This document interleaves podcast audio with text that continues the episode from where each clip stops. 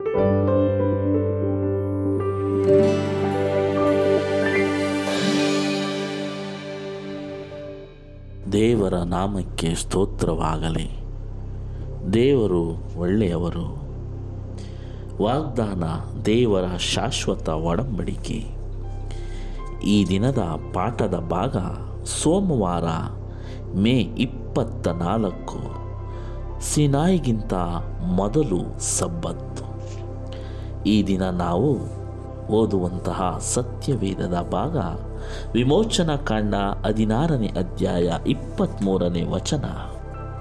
ಅದಕ್ಕೆ ಅವನು, ಇದು ಯಹೋವನು ಹೇಳಿದ ಮಾತು, ನಾಳೆ ವಿರಾಮ ಮಾಡಿ ಕೊಳ್ಳತಕ್ಕ ಯಹೋವನ ಪರಿಶುದ್ಧ ಸಬ್ಬದ್ದಿನವಾಗಿದೆ ಈ ಹೊತ್ತಿಗೆ ಸುಡಬೇಕಾದದ್ದನ್ನು ಸುಟ್ಟು, ಬೇಯಿಸಬೇಕಾದದ್ದನ್ನು ಬೇಯಿಸಿದ ನಂತರ ಮಿಕ್ಕದ್ದನ್ನು ನಾಳೆಯ ತನಕ ಇಟ್ಟುಕೊಳ್ಳಿರಿ ಅಂದನು. ಇದು ಯಹೋವನು ಹೇಳಿದ ಮಾತು ನಾಳೆ ವಿರಾಮ ಮಾಡಿಕೊಳ್ಳತಕ್ಕ ಯಹೋವನ ಪರಿಶುದ್ಧ ಸಬ್ಬತ್ತಿನವಾಗಿದೆ. ಈ ಹೊತ್ತಿಗೆ ಸುಡಬೇಕಾದದ್ದು ಸುಟ್ಟು ಬೇಯಿಸಬೇಕಾದದ್ದು ಬೇಯಿಸಿದ ನಂತರ ಮಿಕ್ಕದ್ದನ್ನು ನಾಳೆ ತನಕ ಇಟ್ಟುಕೊಳ್ಳಿರಿ ಅಂದನು. ವಿಮೋಚನಾ ಕಾಂಡ ಹದಿನಾರನೇ ಅಧ್ಯಾಯವನ್ನು ನಾವು ಸ್ಪಷ್ಟವಾಗಿ ಗಮನಿಸಿದಾಗ, ಇದು ಸೀನಾಯಿ ಬೆಟ್ಟದಲ್ಲಿ ದೇವರು ಕೊಟ್ಟಂಥ ಮೋಶೆಗೆ ಕೊಟ್ಟಂಥ ಹತ್ತು ಆಜ್ಞೆಗಳು. ಧರ್ಮ ಪ್ರಮಾಣ, ನ್ಯಾಯಶಾಸ್ತ್ರವನ್ನು ಕೊಡುವುದಕ್ಕಿಂತ ಮುಂಚಿತವಾಗಿ ಮೊದಲು ಮರುಭೂಮಿಯಲ್ಲಿ ಇಸ್ರೇಲರಿಗೆ ದೇವರು ಮನ್ನವನ್ನು ಕೊಟ್ಟ ಮುಖಾಂತರ ಸಬ್ಬತ್ ದಿನವನ್ನು ನೆನಪಿಸುವಂತಹ ಒಂದು ಕಾರ್ಯವಾಗಿದೆ ಪ್ರಿಯರೇ. ಇದರ ವಿವರಣೆ ಏನನ್ನು ನಮಗೆ ತಿಳಿಸಿಕೊಡುತ್ತದೆ ಎಂಬುದನ್ನು ನಾವು ಗಮನಿಸೋಣ. ದೇವರು ಇಸ್ರೇಲ್ ಜನರಿಗೆ ಪ್ರತಿದಿನವೂ ಒಂದು ಗೊತ್ತಾದ ಪ್ರಮಾಣದಷ್ಟು ಮನ್ನವನ್ನು ಉಪಯೋಗಿಸಬೇಕೆಂದು ಆ ದೇವರು ಆ ಜನರಿಗೆ ಮನ್ನವನ್ನು ಕೊಡುತ್ತಿದ್ದರು. ಆದರೆ ಆರನೇ ದಿನದಲ್ಲಿ ಎರಡರಷ್ಟು ಮನ್ನವನ್ನು ಸಂಗ್ರಹ ಮಾಡಿಕೊಳ್ಳಬೇಕಾಗಿತ್ತು. ಹೌದು ಪ್ರಿಯರೇ, ಒಬ್ಬ ಮನುಷ್ಯನಿಗೆ ಅಗತ್ಯವಾದಷ್ಟು ಮನ್ನವನ್ನು ದೇವರು ಆಕಾಶದಿಂದ ಸುರಿಸುತ್ತಿದ್ದರು. ಆದರೆ ಆರನೇ ದಿನದಲ್ಲಿ ಎರಡರ ಎರಡು ದಿನಕ್ಕೆ ಆಗುವಷ್ಟು ಮನ್ನವನ್ನು ಕೊಡುತ್ತಿದ್ದರು. ಸಬ್ಬತ್ತಿನ ದಿನದಲ್ಲಿ ಮನ್ನವು ಕೊಡುತ್ತಿರಲಿಲ್ಲ. ಸಬ್ಬತ್ ದಿನ ದಿನಕ್ಕೆ ಬೇಕಾದ ಹೆಚ್ಚುವರಿ ಮನ್ನವನ್ನು ಸಂಗ್ರಹಿಸಿಟ್ಟುಕೊಂಡಿದ್ದು ಕೆಟ್ಟು ಹೋಗುತ್ತಿರಲಿಲ್ಲ. ಆದರೆ ಇನ್ನಿತರ ದಿನಗಳಲ್ಲಿ ಮನ್ನವನ್ನು ಸಂಗ್ರಹಿಸಿಟ್ಟುಕೊಳ್ಳುವಂತಿರಲಿಲ್ಲ. ಪ್ರಿಯರೇ, ಈ ಒಂದು ಹದಿನಾರನೇ ಅಧ್ಯಾಯದಲ್ಲಿ ನಾವು ಸ್ಪಷ್ಟವಾಗಿ ಗಮನಿಸಿದಾಗ ದೇವರು ಮನ್ನವನ್ನು ಇಸ್ರೇಲ್ ಜನರಿಗೆ ಕೊಡುತ್ತಿದ್ದರು. ಒಬ್ಬ ಮನುಷ್ಯನಿಗೆ ಒಂದು ದಿನಕ್ಕೆ ಬೇಕಾಗುವ ಪ್ರಮಾಣದಷ್ಟು ಮನ್ನವನ್ನು ಕೊಡುತ್ತಿದ್ದರು. ಆದರೆ ಇವರೇನಾದರೂ ಹೆಚ್ಚಾಗಿ ಕೂಡಿಸಿಟ್ಟುಕೊಂಡಿದ್ದರೆ ಆ ಮನ್ನವು ಮರುದಿನದಲ್ಲಿ ಕೆಟ್ಟು ನಾತವಾಗುತ್ತಿತ್ತು ಪ್ರಿಯರೇ. ಆದರೆ ಆರನೇ ದಿನದಲ್ಲಿ ದೇವರು ಎರಡು ದಿನಕ್ಕಾಗುವಷ್ಟು ಅಂದರೆ ನಾಳೆ ಸಬ್ಬತ್ ದಿನಕ್ಕಾಗುವಷ್ಟು ಮನ್ನವನ್ನು ಒದಗಿಸುತ್ತಿದ್ದರು. ಆದರೆ ಆರನೇ ದಿನದಲ್ಲಿ ಕೊಟ್ಟಂಥ ಎರಡರಷ್ಟು ಮನ್ನ ಕೆಟ್ಟು ಹೋಗುತ್ತಿರಲಿಲ್ಲ ಪ್ರಿಯರೇ.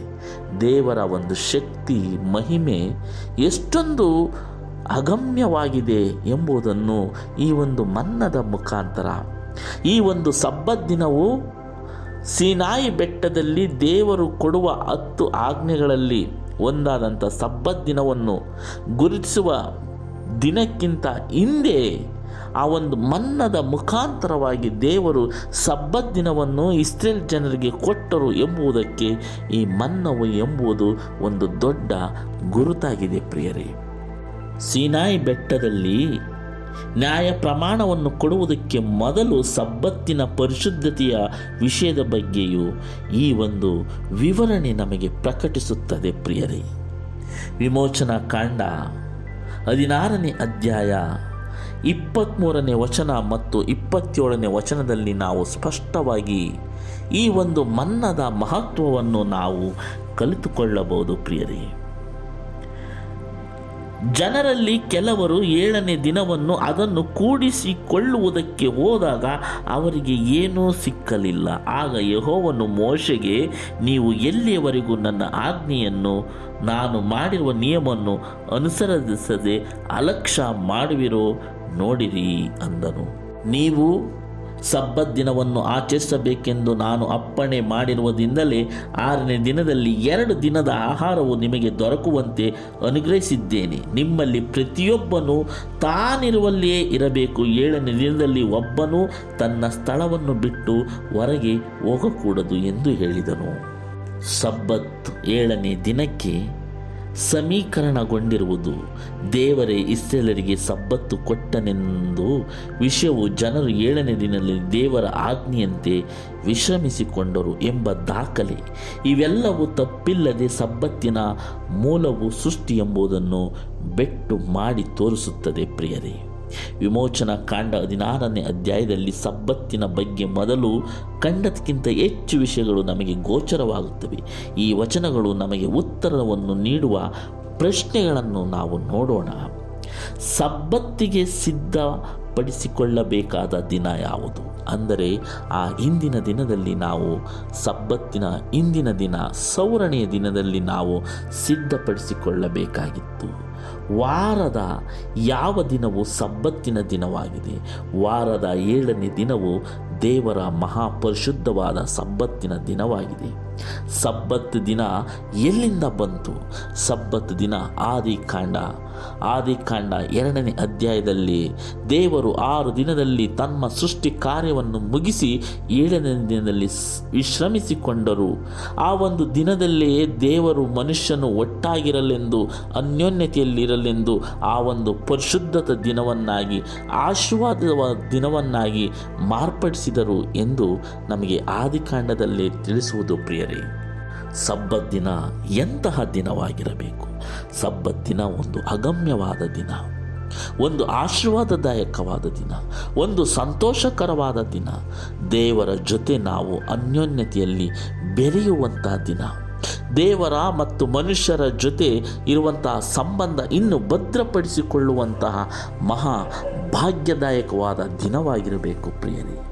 ಸಬ್ಬತ್ತು ದೇವರ ಮೇಲೆ ನಮಗಿರುವ ನಿಷ್ಠೆಯನ್ನು ಪರೀಕ್ಷಿಸುತ್ತದೆ. ಹೌದು ಪ್ರಿಯರೇ, ಸಬ್ಬತ್ ದಿನದಲ್ಲಿ ನಮ್ಮ ದೇವರ ನಡುವಿನ ಸಂಬಂಧ ಹೇಗಿದೆ ಎಂಬುದನ್ನು ಈ ಸಬ್ಬ ದಿನದಲ್ಲಿ ನಮ್ಮನ್ನು ನಾವು ಒಪ್ಪಿಸಿಕೊಳ್ಳುವ ಹಾಗೆ ಈ ಒಂದು ಸಬ್ಬತ್ ದಿನ ನಮ್ಮನ್ನು ಮನುಷ್ಯರಿಂದ ಏನು ಬೇಕು ಎಂಬುದನ್ನು ನಿರೀಕ್ಷಿಸುತ್ತದೆ ಪ್ರಿಯರೇ. ಸಬ್ಬತ್ ದಿನದಲ್ಲಿ ಉಪವಾಸ ಮಾಡಬೇಕಾದ ದಿನವೇ. ಖಂಡಿತ ಇಲ್ಲ. ಸಬ್ಬತ್ ದಿನದಲ್ಲಿ ದೇವರು ಸಬ್ಬತ್ ದಿನಕ್ಕಾಗುವಷ್ಟು ಆಹಾರವನ್ನು ಇಂದಿನ ದಿನದಲ್ಲಿ ನಮಗೆ ಕೊಟ್ಟಿರುವುದರಿಂದ ನಾವು ಉಪವಾಸ ಮಾಡುವುದರಲ್ಲಿ ಅರ್ಥವಿಲ್ಲ ಎಂಬುದನ್ನು ಸೂಚಿಸುತ್ತದೆ. ವಿಮೋಚನಾ ಕಾಂಡ ಹದಿನಾರನೇ ಅಧ್ಯಾಯವನ್ನು ನಾವು ಸರಿಯಾಗಿ ಗಮನಿಸಿದಾಗ ದೇವರು ಹೇಳಿರುವಂಥ ಈ ಒಂದು ವಾಕ್ಯಗಳು, ಈ ಒಂದು ಬೋಧನೆ ಹೇಗೆ ಸಬ್ಬತ್ ದಿನಕ್ಕೆ ಸರಿಹೊಂದುತ್ತಿದೆ ಎಂಬುದನ್ನು ನಾವು ಸ್ಪಷ್ಟವಾಗಿ ಗಮನಿಸಬೇಕಾಗುತ್ತದೆ ಪ್ರಿಯರೇ. ಈ ಒಂದು ವಾಕ್ಯಗಳನ್ನು ಓದುವಂತಹ ಅವಕಾಶವನ್ನು ಕೊಟ್ಟಿದ್ದಕ್ಕಾಗಿ ದೇವರ ನಾಮಕ್ಕೆ ಸ್ತೋತ್ರವಾಗಲಿ. ಮುಂದಿನ ಪಾಠದಲ್ಲಿ ಮತ್ತೆ ಭೇಟಿಯಾಗೋಣ. ವಂದನೆಗಳೊಂದಿಗೆ. ಆಮೇಲೆ